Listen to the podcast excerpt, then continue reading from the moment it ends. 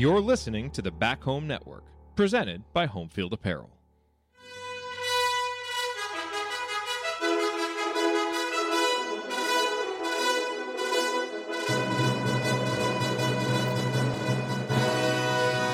And welcome, Hoosier fans, to another victorious episode of the Assembly Call. As today, your Indiana Hoosiers defeat the Michigan State Spartans 82 to 69 in front of a raucous Simon Skjodt Assembly Hall crowd. It is the third straight double digit Big Ten victory for the Hoosiers, who have completely turned their season around after the debacle in Happy Valley. It felt like things were reeling, and the Hoosiers have come back and won three straight games to get to four and four in conference play, and right in the thick of it, thirteen and six overall, uh, and doing it in a way that is fun. I mean, they've gotten back to really playing defense, playing hard, changing some things up on offense.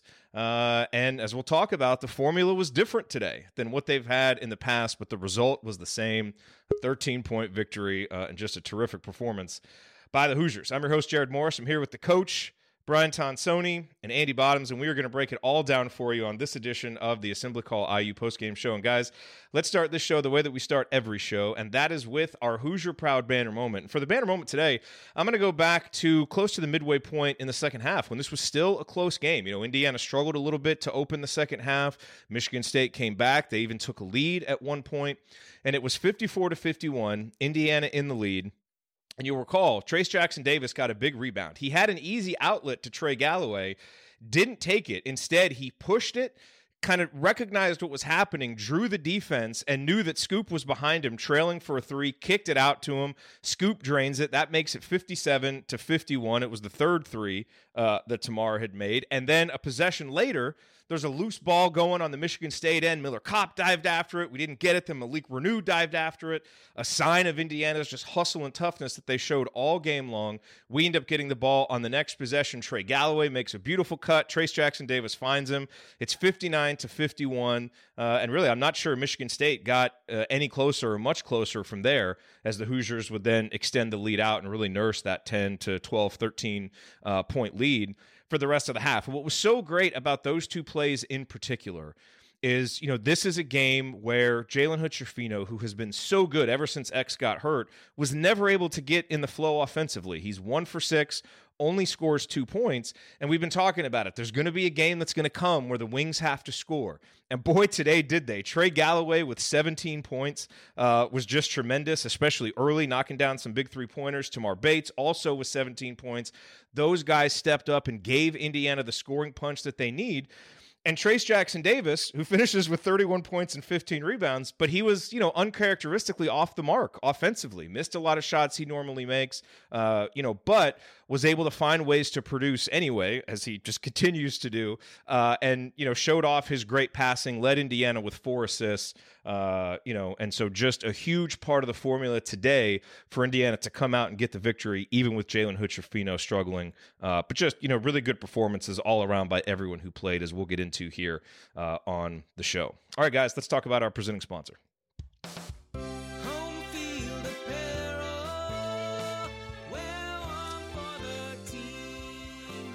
Yes, ladies and gentlemen, our banner moment today, as always, brought to you by our friends at Homefield Apparel, now in their sixth season of sponsoring the Assembly Call and their second as the presenting sponsor for the Back Home Network. And ladies and gentlemen, Homefield Magic is alive and well. The new shirt, now 4 and 0.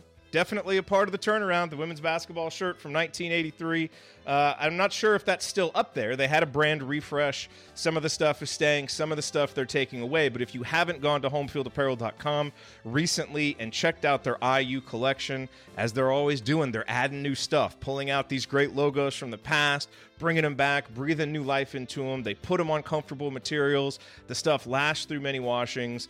And Home Field is just, you know, a great Indiana based company that we love supporting. They love supporting us. Uh, and the nice thing is, you know, if you have people in your life who aren't Indiana fans, they have 130, 140 different schools, however many there are. And all through 2023, they're going to be doing refreshes. So there's going to be new stuff there always a new reason for you to go to Home Field Apparel uh, and wear your stuff during games. Because, like I said, Home Field Magic is back, uh, and uh, you know, let's carry this as far as we can. So go to homefieldapparel.com, use the promo code HOME, H O M E, to get 15% off your first order. That's promo code HOME for 15% off. Again, the website homefieldapparel.com. Wear one for the team. All right, well, it is time to move the ball, find the open man, and get some opening thoughts from the rest of our team. Andy, we will start with you, your bottoms line on this Indiana victory. Well, your uh, IU women's basketball shirt appears to be lucky, and I got this pullover from my mom for Christmas, and it's uh, it's it's been worn each of the last three games. So before anybody questions whether you or I own other sets of clothing, please know that we do. And while the show is not superstitious, we are a little bit stitious. Uh, so, uh, yeah, I mean, just a great performance. Again, fell behind uh, by nine in the first half, just clawed back, fought back, uh, and really, you know, the hallmark of Michigan State teams over the years has been toughness and IU out tough them today in key moments and key stretches. The one you talked about with uh, diving on the floor for the loose ball, there was the the one after the under eight timeout. IU comes out is at the free throw line. Trayce misses the front end of a one and one, uh, which he got fouled going up for an offensive rebound as well. You know, Kopp gets a rebound. Geronimo ends up getting an offensive rebound. And Trayce ends up putting it back in, and uh, just just a number of huge, huge plays uh, by the team. Played through some adversity. To your point, um, you know, Hood-Schifino got a little bit banged up, wasn't playing as well. Tamar Bates stepped up in a huge way, and a big day for the Bates family uh, all around, as it would as it would turn out. But uh, yeah, it just just just tremendous resilience by this team, both within portions of the game, which is one of the things that really plagued them uh, during the losing streak. Is things would start to go wrong during the game, and they couldn't they couldn't get the car back back between the lines, and uh, they've been able to do that uh, really consistently these last few games. Another really strong defensive effort, and uh, TJD, man, I don't know what else you can say at this point. Just uh, you know, just dropped 31 and you know didn't shoot the ball as well as he had you know rimmed out a few others, but uh, just continues to carry this team. Uh, had a couple uh, had a couple great great moments uh, in in borderline taunting apparently, but uh, but great moments nonetheless. So just huge performance. Glad to see this team keep it going, and uh, been a, been a great last three games. 31, 15, 4, and 5 blocks for Trayce Jackson Davis. Unbelievable. Uh, Coach, it's Tonsoni time. What's on your mind? Uh, just this is fun, you know, um, playing the right way, uh, doing a variety of things. Uh, there's so much to talk about. Obviously, you have three players who just played outstanding, but there were some players who didn't get a lot of stat sheet stuff. I thought Reneau was was fantastic. I thought Miller Kopp was a big part of this win in, in many ways, setting the tone early. I, I, don't like getting a technical and, and doing all that, but he wasn't going to back down. And and you were worried Michigan State went on a 10-0 run after that, but Indiana responded and his dive on the loose uh, ball, his dunk. Um, so this was a total total team effort, total staff effort. Uh, we did what we did well, which is that low post stuff. Uh, I, I, was a little worried that uh, it wasn't working super well early, uh, but I think there was some more movement. And then in start the second half, they moved TJD a lot more. Uh, they didn't put him in the low post as much. But here's the thing: you you played two teams against two teams who don't like to give up threes. And Underwood stuck with it, and TJD just kicked his rear end. So then you have Izzo, who doesn't like to give up threes, sends a multitude of doubling. He doubled from the same side, he doubled on the dribble, you know, and and then Indiana responded with a variety of actions off that low post. It was just a chess match back and forth, and that's what you want. You you want your program, your coach, and your players going toe to toe with the best. Sometimes you're going to win like today. Sometimes you might lose, but you want them to go toe to toe. That was missing in the three games that that Indiana lost, uh, and it hasn't been missing. But we made we made an excellent coach change his mo and still kicked his rear end uh, with with the wing uh, scoring and the shooting from from three from some players that I'm sure he didn't expect. That's exciting. I'm sure Tom Izzo will be very gracious for the Indiana role players stepping up, like he always is uh, in the postgame. Uh, Ryan, a surprise, uh, a surprise guest here on the assembly call. I love how the wins like this. They just pull all of us, all, all, all of us here for the show. Uh, your thoughts? Nothing to rant about, so what are your yeah, thoughts? no, I, I got in at 1.30 last night uh, from the East Coast visiting family, and uh, I rallied for you guys today. I nice. had to be on for this one, but uh, you know, I know we're all going to talk about what a great win this was, and it might be the best win of the season given the opponent and the need to keep this momentum going. I think Illinois or this are the two you could look at, and Illinois being on the road maybe gets an edge. Uh, but this is Michigan State, I think, is the second best team in the conference or has played as the second best team in the conference all season. And so to beat them and beat them, I mean, this is finishes at what, 13? This was basically a 15 point win. You know, I mean, you get a couple buckets late, whatever, but eh, the, here's the thing. I mean, we're talking about, we're going to talk about what a great win this is and great performances and all of that. This is what we expected this season. This should be the standard for this season. I mean, this is a win we should have come in. If things gone well this year, you're expecting to win this game. And so that's the challenge for this team moving forward is this isn't just a great performance. This should be the performance. And and so this is what this team is capable of even without Xavier Johnson, even without Ray, uh, a fully healthy Race Thompson. It was great to see him get in the game. Clearly not ready yet, I think, but it's nice to see him get out there. It's a baby step towards towards this working. Uh, but this is the standard. And so moving forward, we should expect this from this team. And this team, more importantly, should expect this from itself.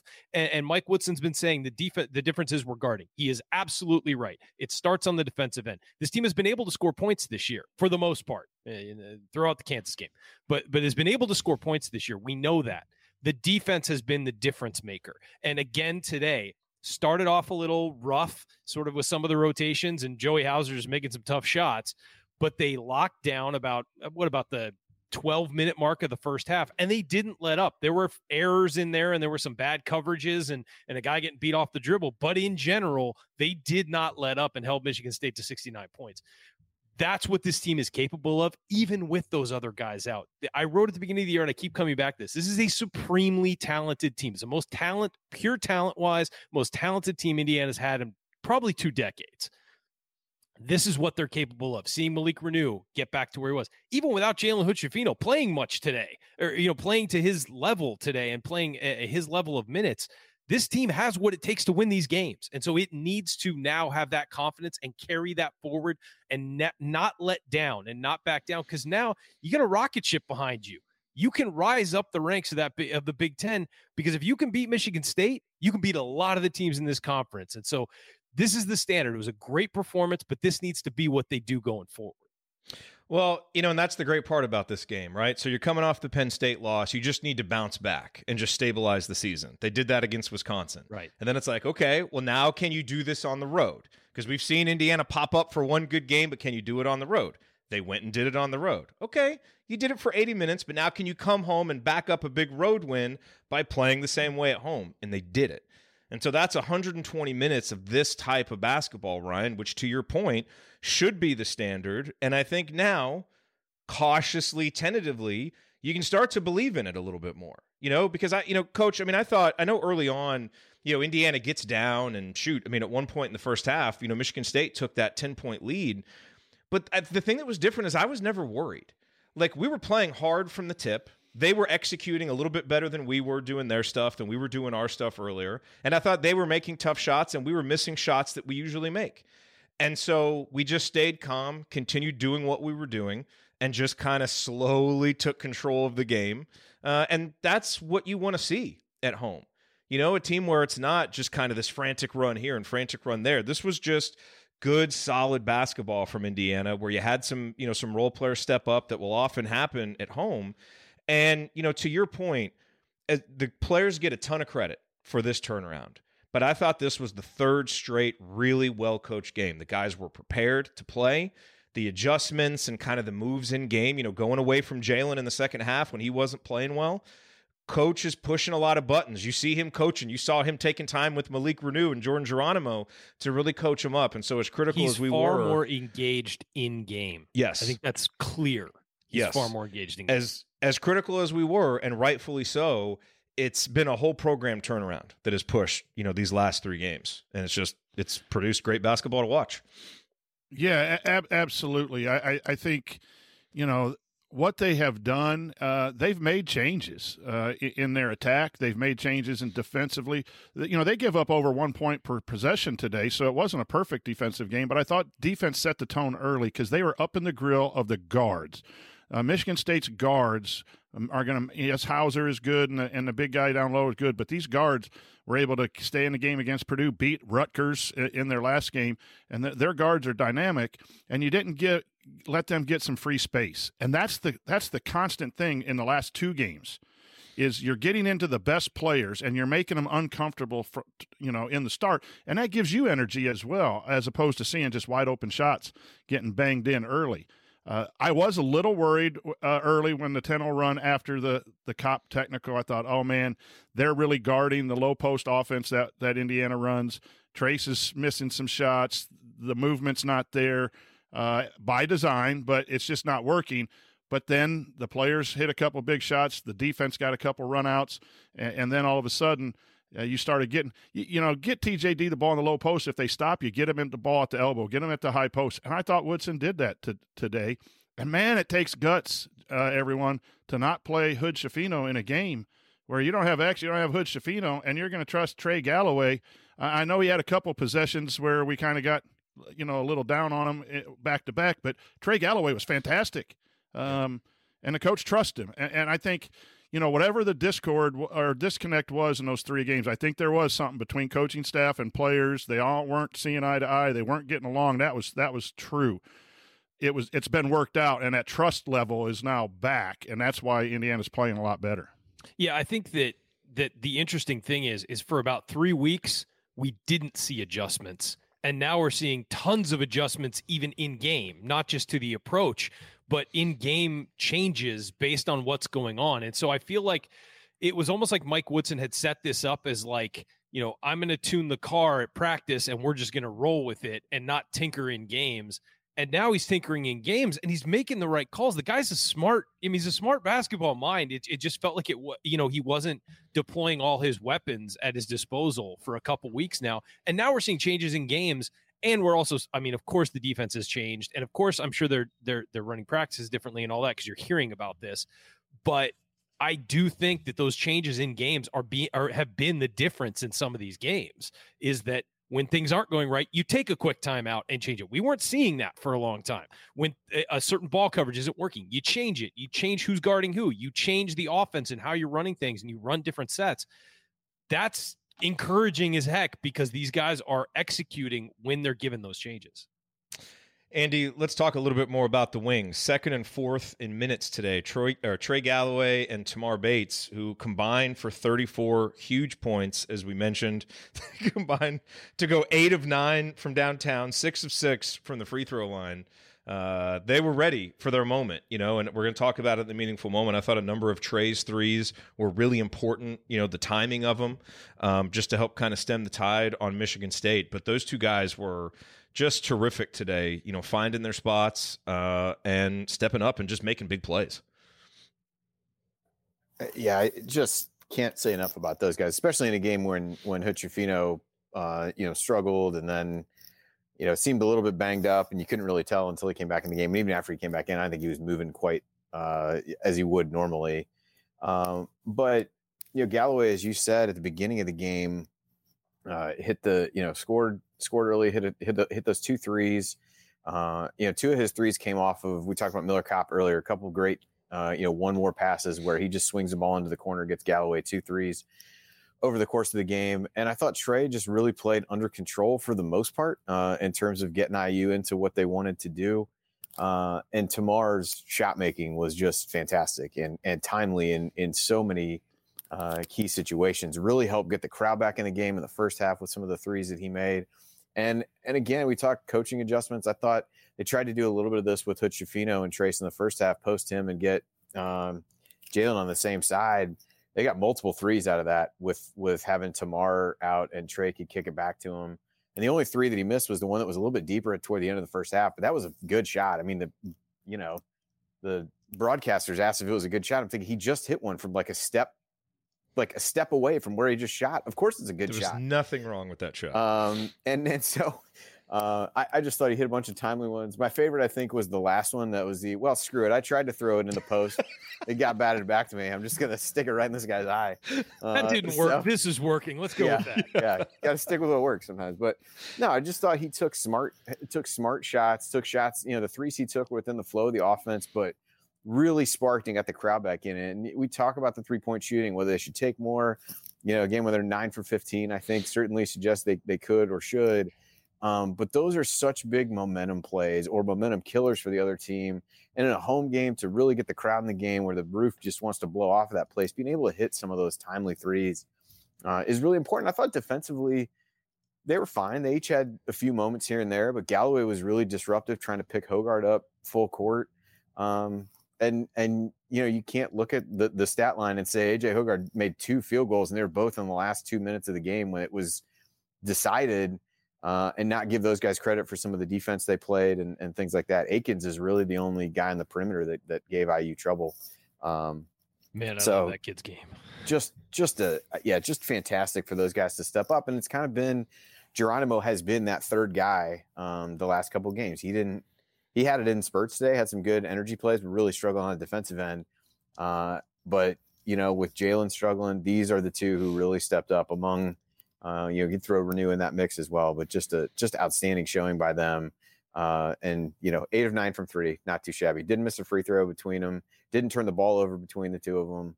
Um, about as good as you could ask for from those guys for sure. Yeah, I want to mention Trey Galloway specifically because I thought I texted you guys. I didn't think he played really well in the first half. I think he nailed those two threes, which were huge. I thought he wasn't great. His on-ball defense, I think he was he was he was almost too far up in his on-ball defense, allowing him to get driven by, and and he let a guy by a couple times. And you know when you're supposed to be the the the you know the the best perimeter defender on the floor with Jalen Hood-Schifino not playing a whole lot, um, I, I thought it was really not his best performance. Second half, he was outstanding and, and, on on in every aspect. And I thought he really stepped it up in the second half and, and played really well. I just thought the first half he just wasn't. But here's the thing: Trey Galloway usually plays pretty well at home. I mean, there's something about him and that arena. He always plays great. As for Tamar Bates, this is, I mean, I love watching that kid play. I really do. I love his confidence. Uh, his shot, I tweeted it out, has absolutely perfect rotation on it. They showed a couple shots from behind him shooting that three. The way that ball spins back, it's perfect and and the way he's shooting it with confidence, I hope he can carry that over to the road because we need it. Um, but just a great performance by him stepping up today, especially with Jalen out. He and Trey stepping up today was enormous. And let's be real, the the the standard set of Trayce Jackson Davis and Jalen Hood just going off and everybody else just kind of offering a couple points here and there, that's not sustainable for the whole season. You need these guys to step up around them. And to see the perimeter guys really step up today, go nine of 15 from three when Miller Kopp doesn't hit one is incredible. And so uh, just an awesome game from both of those guys. Uh, really deserve a lot of credit one of the things I think is it, that ha, has been here the last three games is just outstanding effort.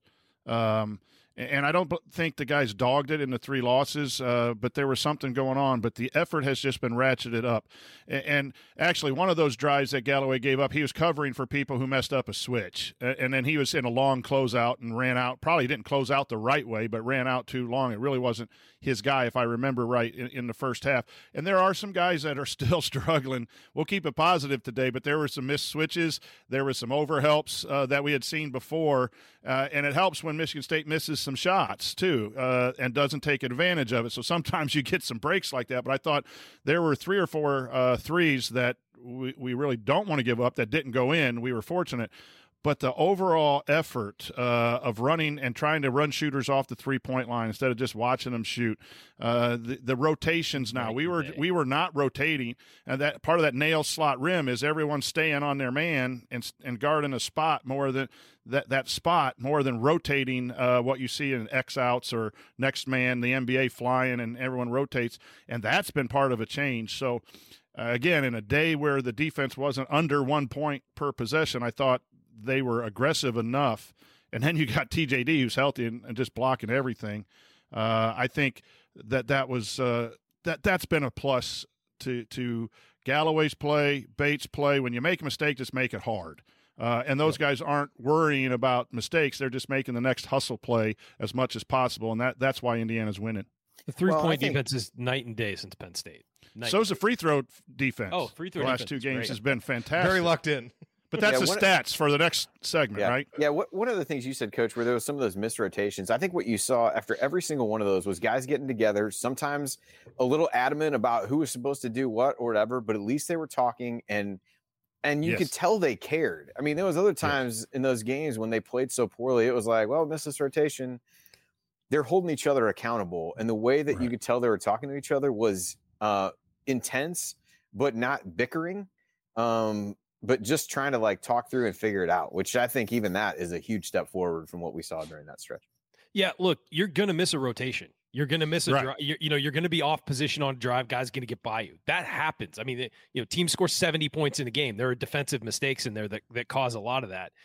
It's about learning from each of your mistakes and you know fixing your rotation the next time. And then the other guy's gonna miss one, and then he's gonna fix it. And you know, it's it's about just as you said, Andy. It was per, that was a perfect statement. Is that they got together, they talked. Every time there was a huddle, somebody was emphatically telling somebody what to do, what they missed, and what the other person saw. So that's fine if you learn from it and improve. You're right. There was no talking in those previous games. There was no togetherness. This is different, and you you- can't be afraid to make a mistake. And when you make a mistake, just don't do it again. Just improve. I think it's worth mentioning, you know, Malik Hall doesn't play. He probably makes an impact. Tyson Walker was, you know, ill this week. He probably makes an impact. But, you know, with the way that Indiana defended, you know, Hoggard and just how hard they were playing, I think Indiana still wins the game no matter what, you know, with those guys. And certainly we're not going to, you know, have a lot of sympathy for teams that are missing important players because you just got to keep playing. And Indiana, after really seeming to struggle uh, to kind of find itself after X and Race both went out, uh, really have found themselves for these last 120 minutes of basketball. And today was another great performance. All right, as we continue our breakdown of Indiana's 13 point victory over the Spartans, we'll point out today's meaningful moments you might have missed. And then we will go inside the numbers to highlight the most important statistical notes from the game. You're listening to the Assembly Call. Stick with us.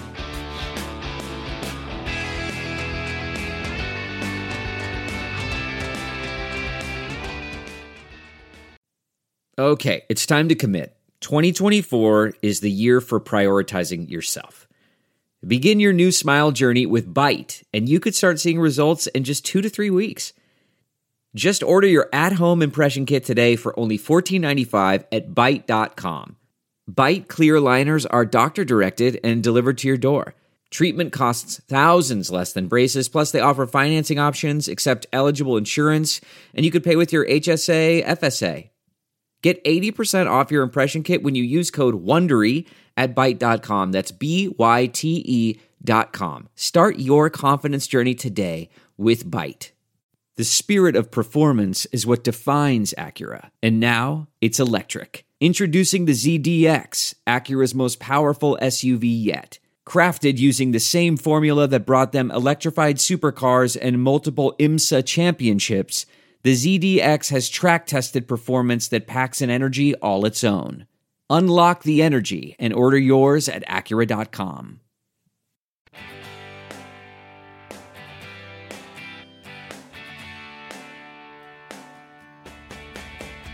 Hey, it's Romeo Langford. What's the only thing better than hitting a game winner to beat Wisconsin? Celebrate it with friends afterwards. Join Jerod, Andy, Ryan, and Coach on assembly call after every IU basketball game. Go Hoosiers. Also, a guy who had some big clutch moments and another uh, impressive Michigan State victory from years past, Romeo Langford, playing well for the San Antonio Spurs, which is nice to see. You are listening to the Assembly Call IU postgame show. I'm Jerod Morris. We got a full house. The coach, Brian Tonsoni, Andy Bottoms, Ryan Phillips here t- breaking down this Indiana victory over Michigan State. And it's the top of segment two, so you know what that means.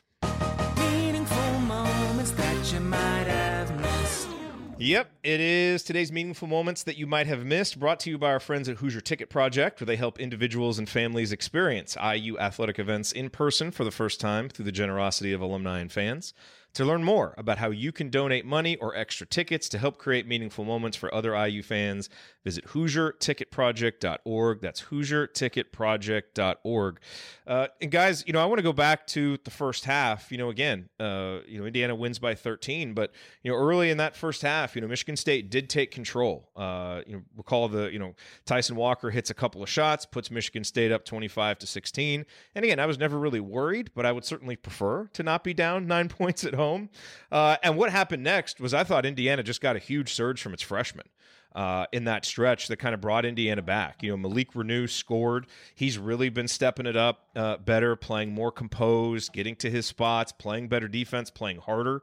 Uh, I thought CJ Gunn, you know, continued to, you know, play his brand of, you know, intense, handsy defense, but he got a great deflection that led to a steal uh, and led to a bucket for Jalen Hood Schifino. I guess that was his only bucket of the game, that little uh, runner. Then Malik Reneau gets a tough rebound off of a Sissoko miss. He throws a great entry pass in to Trayce Jackson Davis, uh, who gets a layup.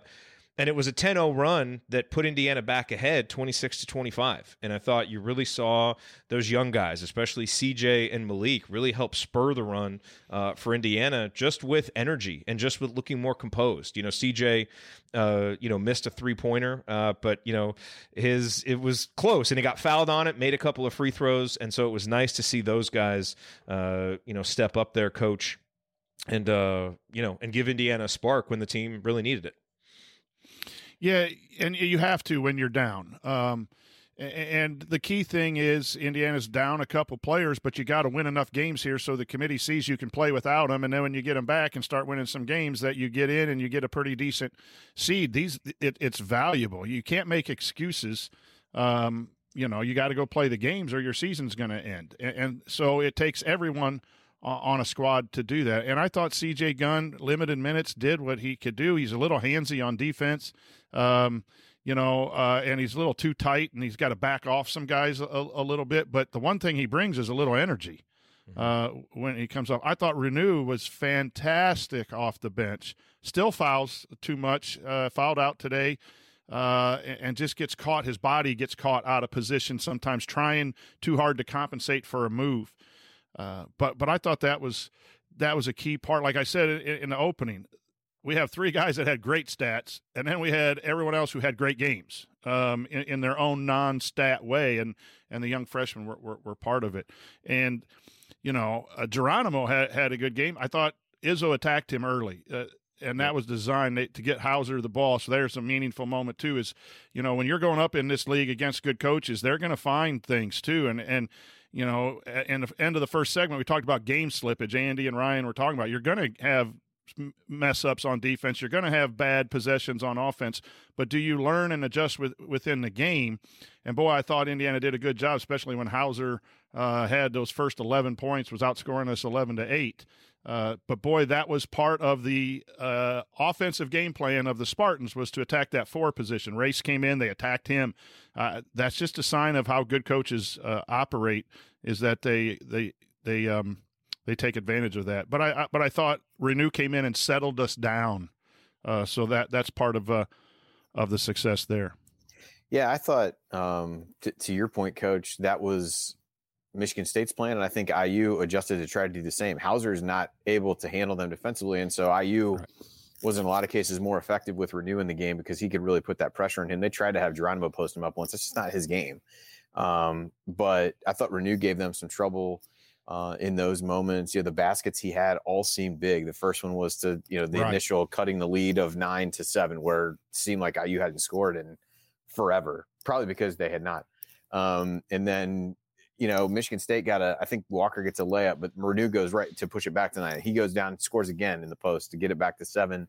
Uh, and then in the second half, uh, Bates had just hit a three to give IU the lead. Michigan State, I think, missed the front end of a one and one. Reneau goes down, gets fouled, steps up, knocks down two free throws, pushes lead to three. It never got closer than that. Um, as he had a great pass game. into the post in the first half too. I think he had a few. I was trying pass, to look right? through. I, yeah, I was trying to look through. Yeah, I think it ended up being like a lob. I think he was just trying to throw it over. In the stretch I mentioned, caught, Coach. Yeah, yeah. That, Trayce just yeah. caught it out of the air and uh, and and laid it in. So I, yeah, I thought he, and that's been a good progression for him. Not not just the you know the team has played better over these last few games, but he seems to have found himself a little bit. Uh, we're in some spurts. He can give IU uh, some good minutes. So uh, would totally agree with that. Yeah, CJ Gunn seemed hell bent on fouling that guy. Uh, the first time he came in, but at least stepped up. You know, but but good for him. I mean, he steps up, gets fouled on the three, rims out the first one just stepped up, made the next two. Um, you know, I thought uh, you know important important stretch from him to buy IU a few minutes uh, with him in the game, and things didn't really get uh, you, you know didn't fall further behind and, and made some positive contribution. And Reneau did the nail slot rim defense perfectly. I think I have it written down here. They only they only were executing that on the ball screens on the side. They weren't really over helping on anything else. Um, but it was at 9:30. He was guarding Hauser, and there was a side ball screen towards him, and Hauser was in the slot where the people have just been nailing threes on us, and he was a little bit off the nail, and he kind of lunged to scare the ball handler, and then he was already on the way back out to Hauser. And, and again, for a guy who's been struggling to concentrate and make those little adjustments, not just to put two eyes on the ball and stop the ball and kick and give up a three. And the game was, you know, uh, still in, in, in doubt at that point too. A three is a momentum. That's been part of what we've talked about. You got to guard the threes a little bit more because they're such momentum builders, uh, and, and, and take away momentum when they go in. That that right there from Reneau was a, a big play as well. I just I, I thought Reneau was so much better today defensively, Yeah. and I, I know he fouled Yes. out, but he was moving his feet, and Joey Hauser kind of did some old man savvy stuff to him Yeah. to draw a few fouls. But you know, I, I think that's a I don't know. It's almost a little misleading. I thought it was the best defense he's played. He got in some Agreed. tough situations, recovered, moved his feet. Like he has really gotten better and just more composed on both ends. And I think you'll And start they- to see that And one- his one of the foul ones- committed uh, rate go down. Yeah, some. one of the ones he's in perfect position. He just kind of walked up under the guy. If he just stands Yeah. still, he doesn't get the foul call. But he just like took a little bit of step and bumped him with his hips and walked into him a little bit. He'll get But- better at that. But to your Yep. point, you know, he stayed down. He didn't get fooled on a bunch of stuff. I, yeah, I thought his defense was better than what the foul numbers would suggest at the very least. Yep. All right, Andy, let me kick this over to you. You know, and, and this is kind of a, a point that you mentioned earlier. Just, you know, against a team like Michigan State, can you out tough them? Can you get the loose balls, you know, when you need to? And really, you know, the last kind of breath of air Michigan State had in this game was when it was 62 to 55. Trayce misses a free throw. Uh, and Jordan Geronimo, you know, who had a tough game, but, you know, he deflects the rebound. You'll recall, you know, Miller Kopp saves it in the corner, just throws it up. Uh, we get it. Jordan Geronimo ends up missing, uh, uh, uh, getting, no, Tamar missed a shot. Jordan ended up getting the rebound. He missed it. Trayce gets the follow. So it was three offensive rebounds, a loose ball. That put Indiana up nine. The next possession, Scoop hit the shot, the three after the deflected pass. Indiana's up 12, ball game. And that it was that kind of game for Indiana when there was a loose ball there to you know to be had. Indiana got it at critical junctures and ended up turning it into points. Um, and that's how you beat a team like Michigan State.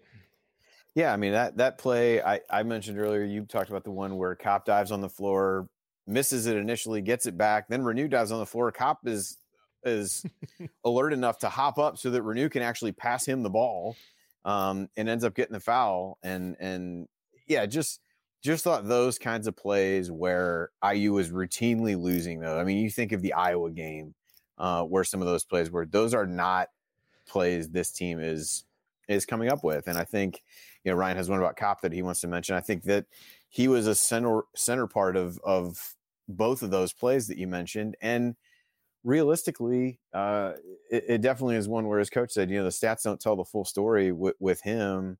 Uh, I think his only made field goal might have been the uh, the baseline dunk. So if you yeah, if you told me the I'd be I would be talking to my children about the Miller Kopp hammering a dunk along the baseline today, I would have told you you're a little little crazy, but here we are.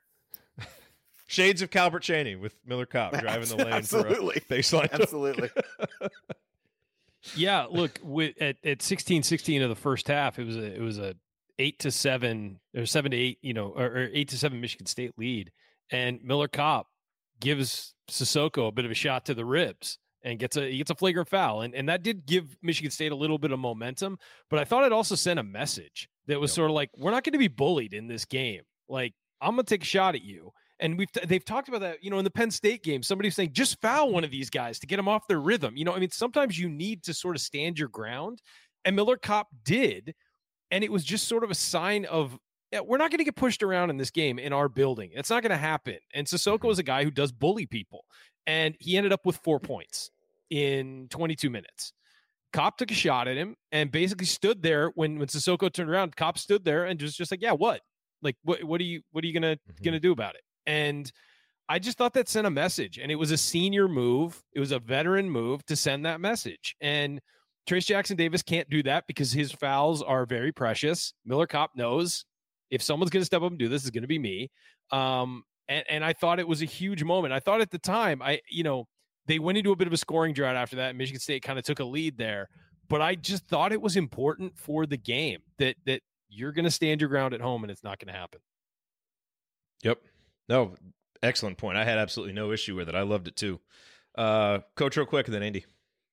Uh, I, I just was going to say Hood Schifino not playing and then coming in and, and just ending the game with two nice uh, passes. He was connected while on the bench, you know, and, and he was ready to come in. There was no pouting, no sulking. He was up cheering on the bench. He had had good bench energy. Those are the signs of, of programs who are now back into a better place. Uh, when that's his first time really having to sit out a while, he was probably banged up a little bit. I know he took a hard fall at Illinois. like he banged knees. Yeah. took another uh, hard fall today, so maybe that played a, a role in it too. But when Galloway and Bates are going, it's the same thing with C.J. Gunn. You'd love to see him get a little more run, but not the way those two were playing and Kopp's diving all over the place. Uh, as long as there's no cumulative effect of minutes played, but but Indiana's in a position now. It was you got to win two or three. You know, re- rest them coming up a, a little bit. But I thought that rotation was perfectly fine. But boy, was I.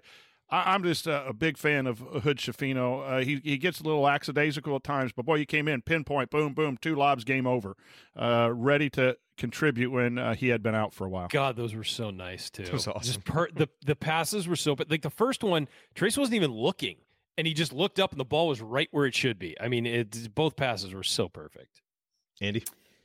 Uh, yeah, I got two real quick ones, and I'm gonna I'm gonna drop. Uh, one, speaking of perfect passes, the uh, the outlet from Tamar Bates dropped into the bucket for TJD, setting up the posterization uh, of Sam Hauser, uh, and the and the impending stare down from TJD after that, which I am actually surprised that this crew did not draw a technical. Now he didn't say anything, but uh, but uh, They gave him a yeah, talking to. Apparently, Yeah. he was told he was flirting with a technical. Give me Mm. a break. by man. well when he talked to him like talk to him after that play don't talk to him when he's like walking around looking at the crowd uh, which is when larry So Scirotto talked to him in his medium uh jersey that your referee jersey that he had on um and then the last one uh you want to talk about guys locked in on the bench when michigan state uh when hauser threw the ball over Hoggard's head when galloway was up pressuring him and it just went into the iu bench the reaction from Xavier Johnson was just fantastic of him standing up with his boot on, just going crazy, pumping his fist, whatever. I mean, you just talk about he was one. He tweeted something after the game as well. Like I, I think all of that points back to like the connectedness that we thought this team had at the beginning that seemed to go away seems to have returned. And to your point, I, I don't think anybody can say that nothing was going on in the I don't know what it was, but there was definitely something going on in that uh, in that period of time. But these guys have really rebounded and are playing together, and uh, just awesome to see how excited he gets on some of these. Not so excited to get technical today, uh, but just how excited that, that he was uh, just for that play, and and just another really kind of small moment from Trayce. Him really putting pressure up there. He knocked one out of bounds. Uh, on another attempted entry, they threw one away. I think it just kind of wore on Hoggard eventually uh, over the course of time. But uh, yeah, definitely, definitely some enjoyable celebratory moments for the Hoosiers in this one that were uh, well deserved on their part for sure. So There's some And- swagger back. yes, absolutely, absolutely. Andy, any uh, any final thoughts here before you bounce off? No, just a just a great game. Was glad that uh, game I was supposed to coach got uh, snowed out, but now I have uh, I need to go clean off my driveway before I can watch a little bit of the Bengals game and uh, go from there. So I'll let you guys take it home since I hopped on uninvited, but uh, certainly enjoyed a win and was worth talking about a little bit for sure. So enjoy the rest of the show, and uh, I will talk to you guys this week. Cool. Actually, I'll Thanks, talk Andy. to everyone tomorrow night after the women's game. Oh, that's Um, right. You're Coach- doing the show with Coach going to be on with Coach Marlowe. So uh, I think the game now I, I saw today is eight fifteen instead of eight, which actually uh, helps me out a little bit to be able to see the beginning of it. So I will uh, I will talk to everybody then. Very nice. All right. Thank you, Andy. Uh, the last moment I want to mention, guys, real quick before we get to the numbers, uh, is just another, you know, big Trey Galloway shot. I thought, you know, all three of his threes were really big when Indiana needed it. You know, Michigan State was up forty-four to forty-two uh, after just, you know, Jalen seems to have like one or two passes every game where he's just so super casual with it, and it just gets taken the other way. And so he had one of those. It's 44-42, and really, you know, it just kind of felt like Michigan State had seized the momentum a little bit. We really are. We weren't running a lot of good offense at the beginning of the second half, and this was, you know, another one where you know Kopp passed up a good look to get Trey a great one. He drained it 45-44, and I just thought it settled us down a little bit when Trey made that shot. And I thought all three of his threes uh, really did that. Uh, and then obviously Indiana would propel from there to outscore the Spartans for by 12 points uh, for the rest of the game. But gents, let's talk inside the numbers um, today. And, you know, look, I think, you know, two numbers that really jump out is, you know, this was a game where, you know, whereas against Illinois, everything Indiana wanted to do inside was working. You know, Jordan Geronimo and Trayce Jackson Davis are combined 12 for 12 at halftime. You're getting everything you want. That wasn't happening today. And so Indiana has to find a different way to do it. You don't have Jalen hitting a bunch of mid range shots. Indiana, 9 of 15 from downtown, 60%. The Hoosiers are now top 20 in the country in three point efficiency, which is crazy. But also, Indiana, 21 of 24 from the free throw line today. Jeez. Trayce Jackson Davis, 11 for 13. He's now up over 70% for the season. Uh, just locked in shooting. Look, it's basketball. Sometimes you just got to go make shots. And today, when Indiana, we've been, you know, as we've been mentioning, is this team going to be ready for the game when they need to step up and make shots when the inside isn't working? That was today, and guys stepped up and made shots. And boy, does it make it easier to win in basketball when you make jump shots. So that to me really stood out. Uh, Ryan, what's your number?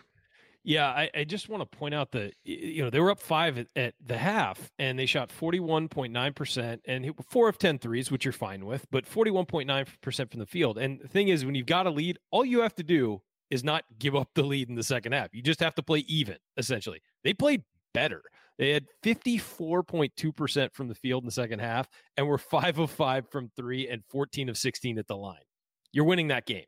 Like, you know, I mean, they're taking efficient shots, they're making their open threes, and they're finishing it off when they go to the free throw line. Trayce Jackson Davis and Trey Galloway huge at the free throw line in the second half. Eight of ten for for TJD and four of four for Trey Galloway. Um, eh, you're right. The free throw shooting was a big difference in this game. 21 of 24. Michigan State 19 of 28. Uh, by the way, it's a lot of free throws. Neither team should have been shooting as much as they were, but whatever. That's uh, you know. But Michigan State missed nine, and Indiana, a team that struggled shooting, missed three, and that's your game right there. I mean, it really is the the, the ability to make those free throws also staunches momentum. You know, uh, uh, if, if Michigan State makes a basket, you come down, you get fouled, you got to go to the line to make your point to, to score your points, and you make them. It's a shoulder shrug for them because they didn't get the stop they wanted. So I, I really felt like Indiana just executed everything it needed to execute in the second half really well. Another, you know, the other thing, coach, is Indiana, you know, with a slight advantage against Michigan State on the boards. And this isn't a vintage Michigan State rebounding right. team.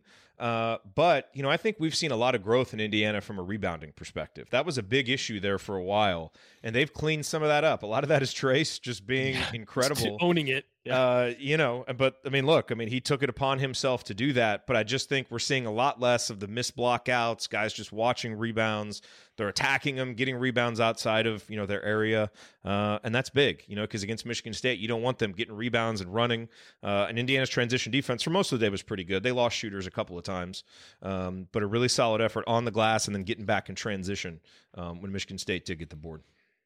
There, there weren't too many rebounds that didn't go to Trayce Jackson Davis, but here's a couple dudes that got uh, more than one, and that's abnormal. Tamar Bates had three which yeah. is big. We always talk about guard rebounding, but it's been Hood Schifino and Galloway uh, and X when he was in there. Uh, and Miller Kopp got two, and that's just not Miller Kopp's game, you know, no. um, to to to rebound. But you know, there there's five uh, of the 31, and I think Trayce Jackson Davis had what 47 of the 31, um, and so you know the math adds up there. But um, I thought the other number that was interesting, Indiana only had nine turnovers, and, and quick count, I think only uh, three of them came from perimeter players. Uh, you know, one for Malik, one for Geronimo, and, four for TJD. Uh, against a team that has known to play some defense and the guards are, are pretty good, that that gives a lot of opportunities to score the basketball, and you take care of the basketball, and you don't mind TJD having four because the ball's in his hands eighty five percent of the time, and he's getting a lot of action thrown his way but only six assists by Michigan State. And I don't know if I don't know if they're a high assist team or not. They uh, are naturally, but they're top forty but, in the country in assist rate this oh, year. Okay, so that number right there is disrupting offense, which Indiana was not doing in that three game, and even going back to Kansas and even Xavier, they gave up some points. Like Indiana hit was disruptive last year. They were not disruptive this year until the last three games. Now they're being disruptive. They're getting closer to players. They're getting into their uniforms. They're making life miserable, and there's no place to pass, and it forces dribble, drive, or individual moves. And like you said, they limited transition uh, points uh, with Michigan State loving to run. They had that one three where they moved the ball up and kicked out and found a three in transition, but those were were minimal. But six assists for their team that's in the top 40. That to me speaks to the adjustments that have been made defensively by both the players and the staff. Yeah, that assist number that just shows you're making them play one on one and Yep. and one on one against the team defense where guys are helping too, you know, Yeah. and and and that means that those kickouts on the drives where guys are helping, they're not hitting those threes, you know, and that that's that's a difference because when that defense is playing the way it's supposed to play, you are supposed to help, you are supposed to give a show, give a hedge, whatever. Uh, but they were rotating so well that they were not getting those open looks after it. You're not getting pick and roll, you know, inside plays. Guys are having to catch it on the block and work instead of rolling for a basket. And, and that wears you down offensively when you're not getting those easy looks. It really wears you down offensively. Then you got to go play defense against a team that's scoring 80 points a game. It's not great to play, I mean, you know, at on the road too. And it just wears you down fast. The other thing, uh, Michigan State always known for offensive rebounding numbers. Uh, eight eight offensive rebounds for Michigan State, nine for Indiana.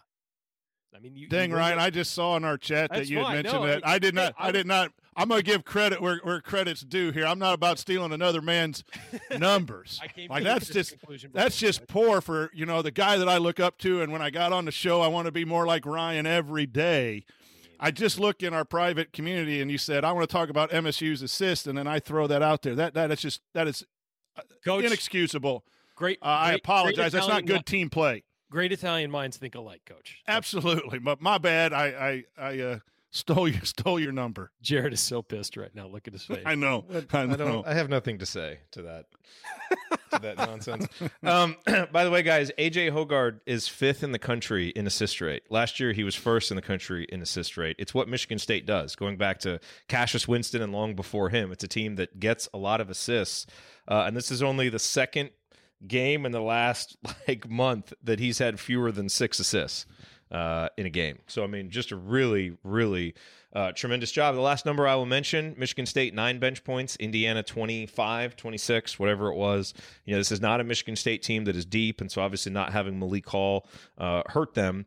Um, but you know, Indiana's bench players stepped up when they needed to, uh, and credit to those guys for doing so. All right. Uh, coming up here on the assembly call, we are going to hand out our game balls and Hoosier Hustle Award. I feel like there's a lot of options for each one. Discuss a lingering question or two, and then we will look ahead to Indiana's upcoming opponent. That's next here on the assembly call. Stick with us.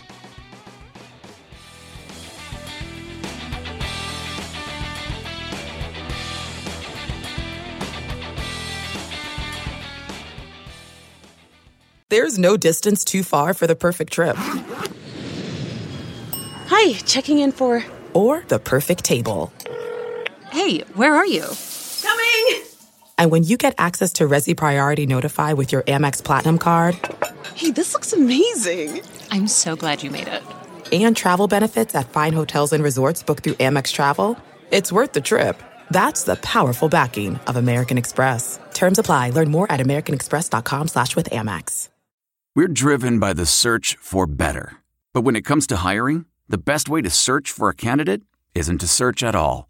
Don't search, match with Indeed. Leveraging over 140 million qualifications and preferences every day, Indeed's matching engine is constantly learning from your preferences. So the more you use Indeed, the better it gets. And listeners of this show will get a $75 sponsored job credit to get your jobs more visibility at Indeed.com slash match. Just go to Indeed.com slash match right now and support our show by saying you heard about Indeed on this podcast. Indeed.com slash match.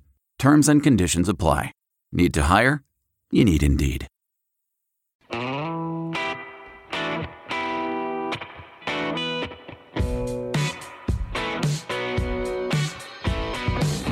Hey, this is De'Ron Davis. And what's the only thing better than dominating a Duke big man in the post? Is celebrating with friends afterwards. Join Gerard, Andy, Ryan, and Coach on the Assembly Hall call after every IU basketball game. Go Hoosiers. Another guy who contributed to a big Michigan State victory, De'Ron Davis. Thank you, De'Ron. You are listening to the Assembly Call IU postgame show. You can catch us live immediately following every IU basketball game and every Thursday night at our website, assemblycall.com. And make sure that you sign up for our free IU Hoops email newsletter. You can join for free today at join.assemblycall.com. That's join.assemblycall.com. I'm Jerod Morris. Here with the coach Brian Tonsoni and Ryan Phillips. Andy had to bounce off, but we are breaking down Indiana's 13 point victory over Michigan State. And guys, it is time for our game ball, which is uh, presented by our friends at Bloom Environmental, where Ali and James and the crew help folks in southern and south central Indiana maintain healthy air quality in their home or business. You can learn more at bloomenviro.com. And when you mention this ad, you get 23% off all of their testing services. That is 23 in honor of TJD. And you know, look, this, I mean, we should just name this the Trayce Jackson Davis Game Ball Award because as great as Trey was, as great as Tamar was, and there were great performances up and down the roster. I mean, Trayce Jackson Davis is just on a heater right now. I mean, he he was already playing well even while hurt. Now that he's getting healthier, you're just seeing him game in game out in different ways. I mean, the production is just unbelievable. Um, so, you know, I feel like we probably haven't talked about him enough. So, if you guys want to go elsewhere with your game balls, please do. But Ryan, I'll start with you. I think it's pretty clear uh, that Trayce is the game ball, and then the Hoosier Hustle Award. We've got maybe some debates to have. Yeah, no, it's Trayce Jackson Davis. I'm sorry, guys. Uh, the other guys played well, but 31 points, 15 rebounds, four assists, and five blocks. It ain't going anywhere else. Uh, yeah, sorry. Um, 39 minutes due out of Trayce. You'd obviously like to see him uh, you know, get get more of a breather at some point, especially in a in a 13 point win. But I think you needed him on the floor for pretty much the entire game. Uh, Race Thompson getting healthy will probably lead to some more breaks for him where they can go with Race and Malik in the game at the same time. Maybe have Malik slide down to the five and let let Race uh, sort of play the way Malik was playing today. I think Trayce has gotten a little better. Tell me if you agree. Has gotten a little bit better at finding ways to get rest in the game. And I don't. I would agree loafing, but I think he's finding ways to be smart with his energy. Yeah, and and and I think that's absolutely true. I think defensively, he's not you know, he's not wasting. He, there's no wasted movement. There's no fake hustle. As, he's like the as, old guy playing racquetball that knows how yeah. he can get you running around, and but he offense, can just stand there. You know, and on offense too. Sometimes he'll just post up and stay there and kind of wait for the ball to come around instead of posting up when the ball's not in a position for him to throw the, you know, to get the pass. Yeah. Um, so it's just smarter. I, and then you know the other thing about Trayce, he was ten to twenty from the field. He, he missed some shots in the first half, pretty pretty pretty in close.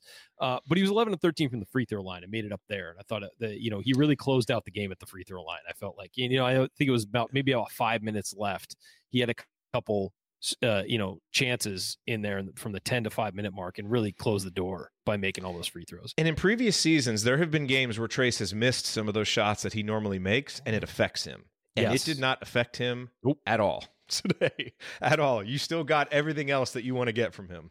Yep. I was worried a little bit early because I thought it might have been creeping in because I didn't think he played well defensively position wise. He then he started blocking shots and after about the nine ten minute mark of the first half he was fantastic. But I thought it early Trayce was was not his best and I was worried that we were going to see some of that Jerod. But to his credit, and, and as Ryan said, within the game you got to handle adversity, you got to handle game slippage. Well, TJD didn't let that continue into the second 10 minutes and the third 10 minutes. It was just a, a, a brief uh, situation at the start uh, start of the game. But uh, so he gets my game ball. But here's the thing you went one on one in Illinois. And, and he, he played incredible. And now you ran a couple of doubles and you mixed up.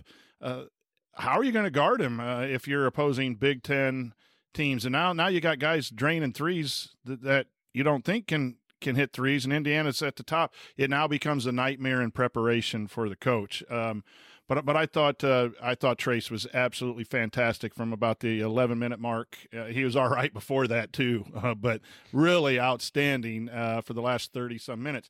But here's the thing: he's going to have to get some rest within the games. I mean, there's a lot of basketball to be played, and, and with Reneau getting his mojo back, and we're getting Race back, and Geronimo's really done a nice job for the most part filling in uh, for Race. You, that you can have a little more confidence and, and get him back down to the 32, 33 minutes because um, you're you're going to need him come Big Ten tourney and NCAA tournament time to be at his best. And boy, 39 minutes, 40 minutes in a game, coming off a major back.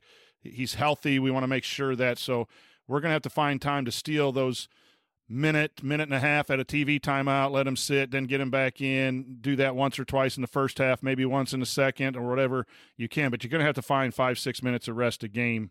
Uh, it's hard when he's so dominant, uh, but I think that's just prudent management um, because you want to be the best in March. And it's again, it's not like you can relax after winning these three games, but you've pulled the season back on the road. You don't have to be desperate now you know right. and so you can kind of look at it in a little bit of a different context and Trayce has done absolutely everything that you would want your leader to do when your team falls to one and four and you need to step back up.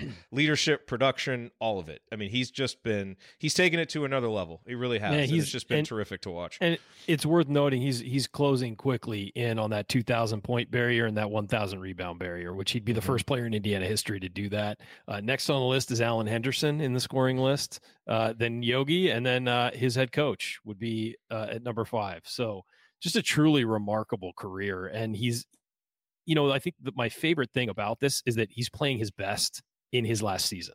You know, I mean, this is a lot of guys you, you could have a burst and then you know you get better talent we we thought early in the year maybe you know with better talent around him his averages might go down a little he might play better but his averages might go down no he's still dominating and and and leading the team from the front and uh yeah, man it's uh, it's it's something to see, man. And and I, I will say for everybody, appreciate this because guys like this don't come around very often, and and we'll be talking about the way he played for years after this. Look, man, you know Indiana won the Big Ten title in 2016 in Yogi's senior season. That season started out awful.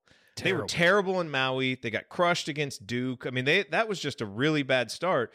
They turned it around, you know, around a little bit earlier than this team is, but it was kind of similar you know, oh, and Yogi just absolutely stepped up and and started playing better, and we're seeing that, you know, from Trayce. It's obviously a different role, but he's just been.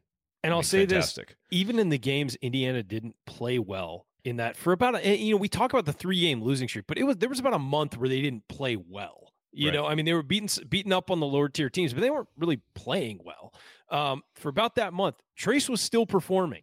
Yes. He was still getting his numbers up there, and and maybe through injury. Yeah, mm-hmm. through that back injury, he was still putting up numbers and doing his job. There were a couple, you know, eh, eh, Kansas game was, you know, nobody was on for that game, but other than that, you know, he has really he had nine blocks that game. he did, but you know, it felt like there was just a, no, a, a, a, there wasn't a lot of energy in that game for anybody. And again, he was hurt yes. too, but he has delivered this year at every step of the way. It's been the other guys needing to to to follow his lead. Yep. All right, now up the Hoosier Hustle Award.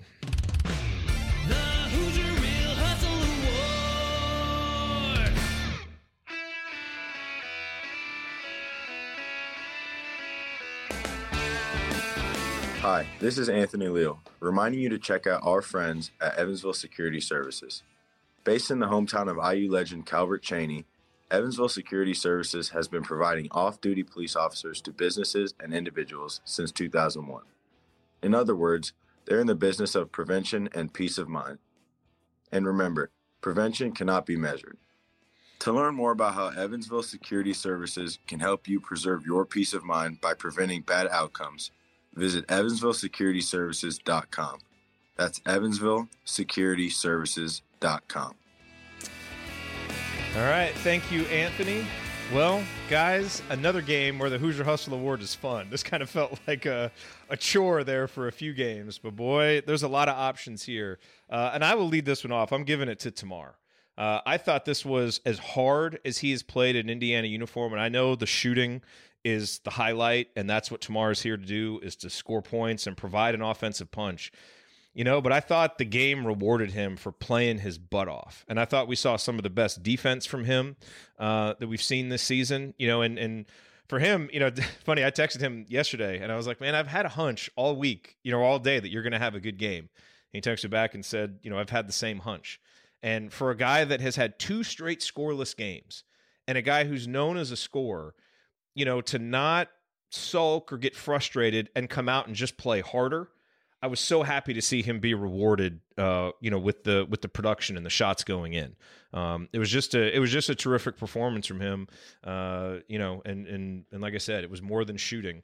And I think now, you know, Tamara's going to learn a very important lesson that all dads learn at some point, which is he went out and had an incredible game, 17 points, one of the best games of his career. I don't know if you guys saw this, but his daughter Leilani won the baby Yeah. race at halftime. At halftime. So he just had one of the best games of his career, and all people are going to want to talk to him about Overshadowed. what his daughter did. So welcome to being Typical. a dad, Scoop. Typical.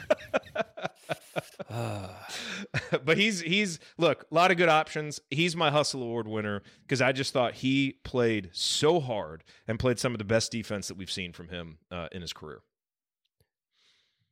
Ryan, Who's going? Yeah, Uh. I, I- Sorry. I'll say I, if this if this were a game ball level B or like you know an A and B for the game ball, I would give it to Tamara. I thought he was great.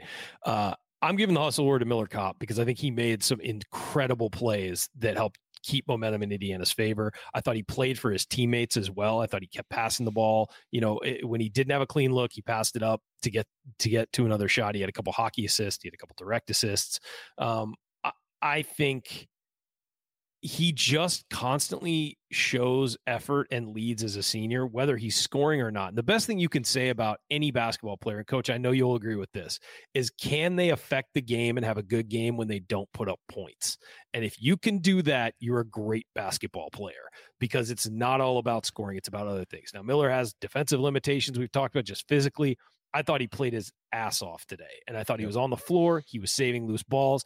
And he had that play at the beginning of the game where he took a shot at Sissoko. And I think that that just, it just showed we're not going to be bullied today, buddy. I don't care what you do. You're not going to bully us. We may lose this game, but we're not going to get shoved around. And I, I just, I love the the way he carries himself. No matter what's going on from his with his three point shot or with his offense or anything, I love the way the kid carries himself, and he got my hustle award today. No argument there. Like I said, a lot of people could get it today. Coach? Yeah, I'm. I'm just going to mention a couple before I. I one, I, I think Reneau could get it for coming in and, and doing what what he did. I, I think. Uh, I'm not going to go with Trey Galloway, but we might be missing a boat with Trey Galloway with his hustle on defense. How he set the tone early, getting into the face of of the guards, and then uh, handling the basketball. That's more of a basketball thing, I guess, maybe than a hustle. You could argue, but. Um, and because I stole his number, I'm not get, I'm not going with Miller Kopp because I stole his, you know, inside the numbers thing. But just because the pure genius of our co-host um, enlightens me on on the right way to believe, uh, Miller Kopp. Uh, for the same reasons, diving. Uh, Miller Kopp, it takes a lot of hustle to get up above the rim and th- throw that down when you're used to just standing in the corner and getting ready to shoot the three. But I, I, I agree with uh, Ryan. I think he did a lot of things to disrupt the flow uh, of Michigan State's defense. I thought he cut really, really hard. Something we're we're complaining about the lack of movement. They are now putting him on the move a little bit more, and he moved to opening spots uh, even on the post feed. But Open they're running a lot of a lot. Staggers, and he set really good cross screens in the in the one play where they cross screen and bring Miller off. Th- those are things that coaches absolutely will will show in film that didn't show up when you go to the box score. It's easy to look, you know, and, and we love the the 17 17 and 31 or whatever, but Miller Kopp, uh, if there's a mental attitude award too, you could add that too for accepting his role and, and being being a winner. And I think he does a lot in the locker room uh, as well. So I'm going Miller Kopp. One thing on this, Jerod, that that we talk we talk about the hustle award every game, and there have been a lot of games where we've been like, yeah, it's it's hard to pick one here. This is a really tough one. The reason why is, and I'll give Mike Woodson a lot of credit for this. His teams play hard. I mean, there have been one or two games where you're like, wow, really doesn't seem like they have effort. I don't know if it's fatigue or what, and it just pervades the team, and that and that can be contagious. You know, if if, if some guys are not feeling it, it can it can infect the whole team. But his teams play hard. That has never been Indiana's problem. The problem is just directing that focus and effort and energy in the right place.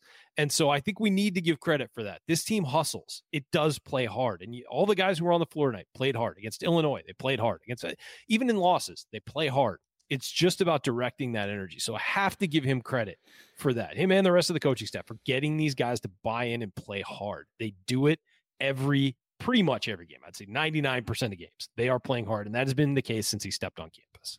Yeah, and I think when you've seen that lapse, I think it's less about, oh, well, these guys are just loafing. We've talked about this. It's more about, boy, this kind of looks like a team that doesn't seem quite locked in on what they're being asked to do. You know, and I don't think it's a coincidence that as we've seen some adjustments and seen guys being put more in a position to kind of maximize their strengths, you see just the spirit come back from this team. You know, and I think all that stuff really has an impact on it. Um, all right, so let's look ahead now. Indiana goes to Minnesota uh, on Wednesday. We'll, of course, then be back for Assembly Call Radio on Thursday, and then Saturday night against Ohio State, who's been struggling but kind of got their season maybe you know stabilized a little bit with the big win over Iowa yesterday. But these are two very, very winnable games for Indiana. You know. And so I guess, you know, really the first lingering question, coach, is, and, you know, we've kind of had some form of this after every game, as we mentioned earlier. But, you know, will Indiana have the kind of focus it needs on the road against a lesser opponent? You know, because the thing is, you come back from Penn State, okay, you're playing with Wisconsin, a program that's had our number. You're going to respect that opponent. Now you're going on the road to Illinois. You're going to respect that opponent because they've been good for several years. Michigan State is Michigan State. Well, Minnesota is now a team that, you know, has struggled for a couple years and obviously is the the last place team in the Big 10 you can't have any slippage and you can't have any thinking, hey, we can go out here and kind of relax a little bit and still win. It's still a road game in the Big Ten. You're still going to have to bring it. And so I think that's one lingering question is just as we look to be able to trust this team, you know, this will be another, it's another opportunity to them for, to show, yes, you can. Uh, you know, maybe look, they're probably going to go and, and you can probably beat Minnesota with a B plus effort but you're probably going to be in a dogfight and lose the game if it's you know a B minus or a C. You know, and so can you go and do what you have to do on the road and get a win? Um, it's another opportunity for this team to show that they can do that. Winning on the road is difficult in the Big Ten, regardless of who you're playing. And Minnesota's playing a little bit better basketball right now. They they took Michigan down to the wire at Michigan today. Um, they they beat Ohio State at Ohio State. I know that was middle of their their downturn a little bit, but you, you can't rest on your laurels. It's got to be a, a, champions have short memories, right? enjoy it. Uh, watch film, recover, whatever it is, uh, in, in, the next day. Get get your one workout, hard workout in. Get your scout in, uh, and, and, go play because you're four and four and sixth in the Big Ten. You haven't accomplished anything. I mean, this is nice and it's fun and and kudos to everyone, but you're four and four and should be six and two, and, it is what it is. And you've made a great recovery and everyone's happy. But a setback at Minnesota puts you really behind the eight ball when you got a couple of games against Purdue. You got a wounded Ohio State who who wants to get back, and everyone is fighting right now to be one of those eight or nine teams to get in the NCAA tournament. And they're also fighting not to have you know everything be eight, nine, 10, 11 seeds. And you got to put a series of wins together. And Indiana now has a chance to get that game, come home in the friendly confines of Assembly Hall, and get another one against Ohio State. Now you're six and four, and you're moving up uh, and you could feel better. But there's a lot of basketball to be played, and and this is uh, a month long bad basketball team now has played a week or so of good basketball. We need to balance that bad month out with a really good month, and you only do that by winning against teams you're supposed to. Yep. So here's my other lingering question, Ryan, and it's about Jalen Hood Schifino.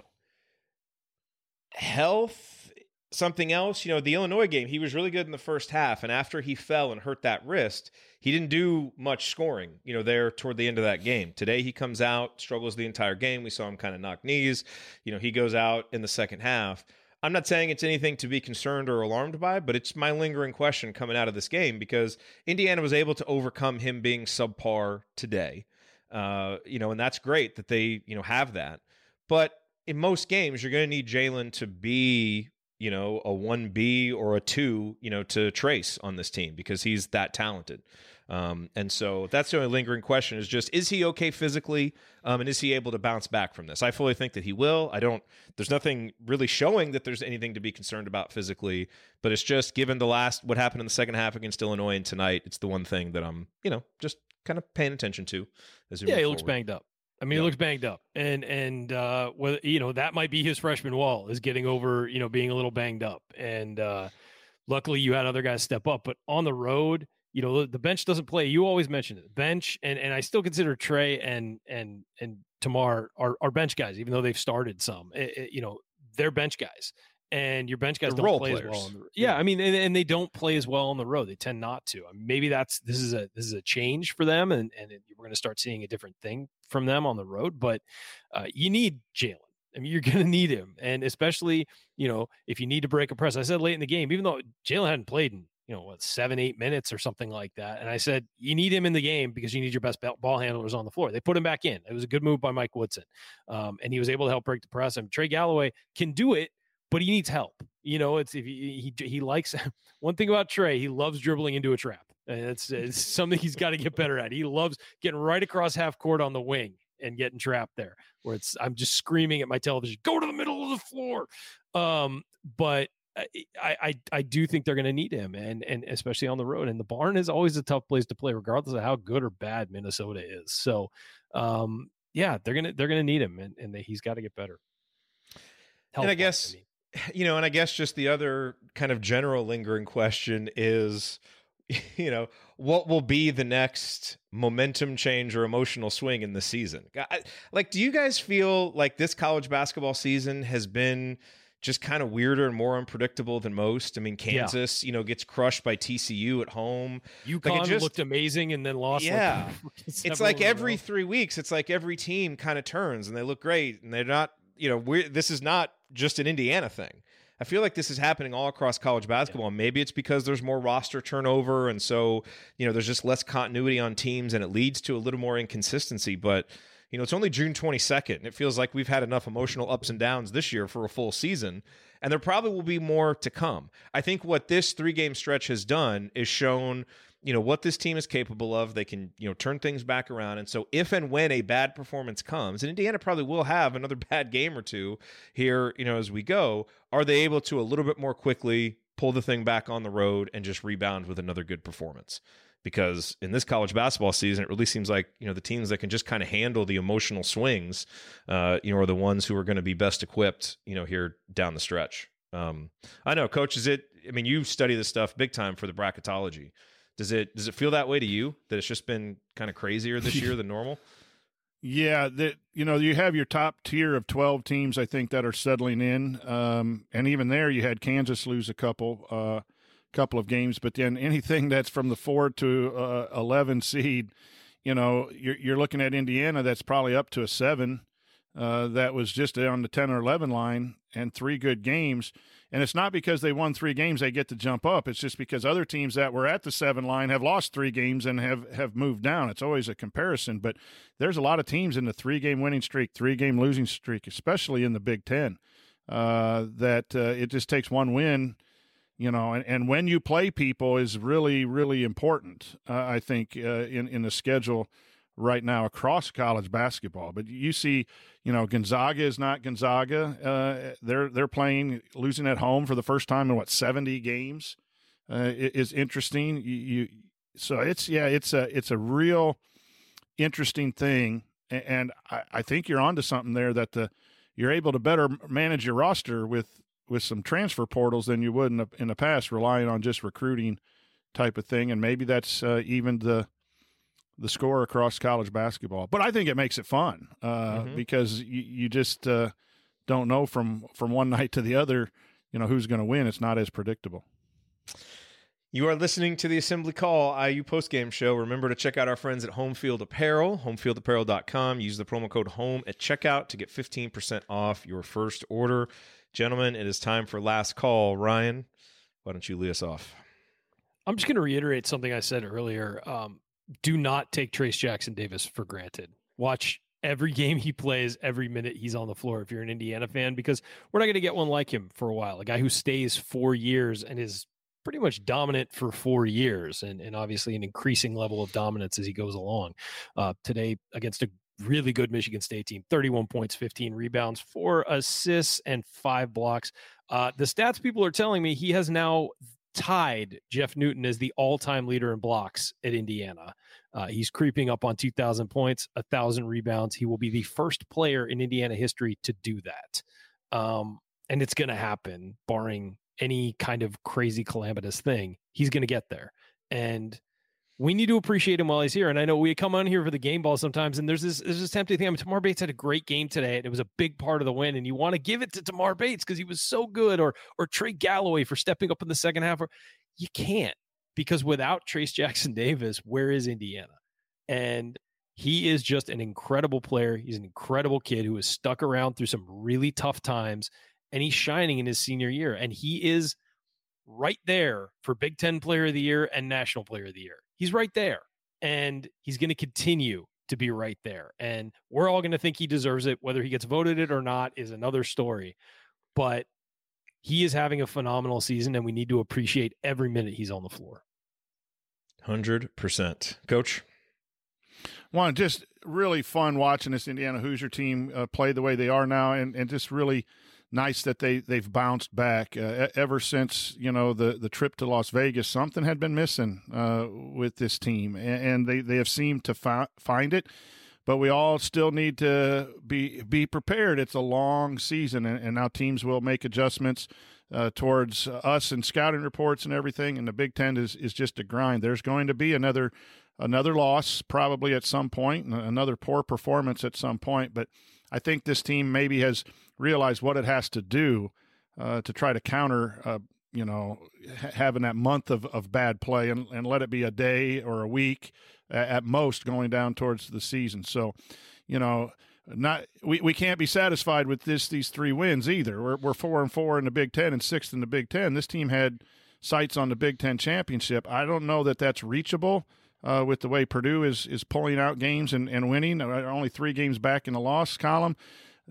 But you know, I, I mentioned this uh, the other night about you know we got to be better uh, as fans when we lose, and that includes probably all of us. And then we also got to be better when we win too, to not get to the mountaintop and then down to the bottom and back to the mountaintop. I mean, this is a good basketball team finding its way without players that are key and we're finding a way to win and hopefully that will mean something in late february march when and if we get x back and a fully a race back that we can be playing the way everyone expected us to play. So lessons learned great but now carry it forward. I mean you really got to be focused on not resting uh, on on their laurels for for just three games by the way, that's the other lingering question that we didn't really mention. What impact is Race Thompson going to have moving forward? You know, he practiced once leading into today, so obviously he's got to get his conditioning back. He's got to get that knee. You know, it will need to continue to improve. I'm sure it's not 100%. He's got that brace. So, you know, what will that look like? We'll know a lot more Wednesday night against Minnesota. Hopefully he'll, you know, be able to have a week of practice. The knee responds well because uh, getting him back, I mean, even you know, even if Jordan Geronimo takes a few more of his minutes, and if he's not playing the full role that he had before, just having him back is going to be so big for for this team. Um, and so we'll see what impact he has. But look, just a, it's been a great eight days of basketball uh, for this program. Uh, you know, getting the season turned around, starting last Saturday against Wisconsin, and then here today. And I think the best part about this game today is you know, I felt pretty confident coming into it, and we got a 13 point win at home against Michigan State, and it's not that big of a deal. You know, it's a big win, but as you guys said, this is kind of what was expected this season. And the expectations changed a little bit when X goes out and Race gets hurt, but we sure as heck knew that it was better than what we saw against Northwestern, Iowa, and Penn State. And that's what these guys have done is you know really just turn things around, play terrific basketball, and so now they've got another big week ahead with two very winnable games. Uh, and I don't think it's going to be a surprise at all if Indiana comes out and wins both of these games. Um, now they could, you know, they could lose them. It's the Big Ten, you know, so uh, they've got to, as coach said, not rest on their laurels and stay focused. Um, but this team has kind of put itself back in the position now where you can kind of have some confidence with the way that they're playing. They're winning in some different ways uh, and playing together and playing hard and just playing a really fun brand of basketball. It's been a joy watching them, uh, and I'm looking forward to seeing how they respond and how they come out Wednesday night against Minnesota. All right, that is going to do it on this edition of the Assembly Call. If you want to see us do the show live and be part of the live chat, make sure that you subscribe to our YouTube channel, youtube.com slash assembly call, and don't forget to go to join.assemblycall.com to join our free email newsletter. Special thank you to Bob Thompson for the music you hear on the show, and special thanks to John Ringer of rigdesign.com for designing our logo, and thank you for listening, of course. We'll be back to talk IU hoops again with you Wednesday night, and of course, catch Andy uh, and uh, Coach Marlowe on doing the work and I went way too long and messed up the music, but that's okay. Uh, until all that happens, take it from me, Christian Watford. Keep your elbows in and your eyes on the rim. Go Hoosiers. Exactly. So yes, check out Andy and Coach Marlowe on doing the work after the IU women play Michigan State. And there we go. Nice show, fellas. Well done. Nice to be back. It is. Nice. Hey, to, man. Nice to just have the season back on track. Less than two weeks. We're gonna be there. I know. our- I'm talking to Galen Monday. So hopefully we'll have some more details on where we're meeting up. Things will be, you know, a little more casual this year than they've been in the past, uh, and that's something we'll we'll look to fix. Probably, you know, plan ahead a little bit better so that we can have more of an organized uh, meetup and show. We're not going to be doing that this year, but our whole goal in coming is just to see as many of you as possible. So we'll be hanging, having a place for all of us to meet up, and so we'll give you the details on that as soon as we have them. But yeah, that Purdue game's coming up, and this Indiana team needs to keep rolling because that could be a really meaningful game in the race in the Big Ten if Indiana takes care of business uh, ahead of that game. So, Hope you already had your tickets, guys, because they're going to be very expensive moving forward. mhm. yes, they are. Are you guys going? You going to the game? Uh, I got a yeah, I got a credential from Okay. JD. Um, Very so I will be there. I'll write a I'll write a feature on the team. I was gonna actually write one after the Penn State game, and I held off. I'm like, well, let's see where this goes. And uh, we're in a very different place now, so I'm holding off until the Purdue game because I think that'll that'll say a lot.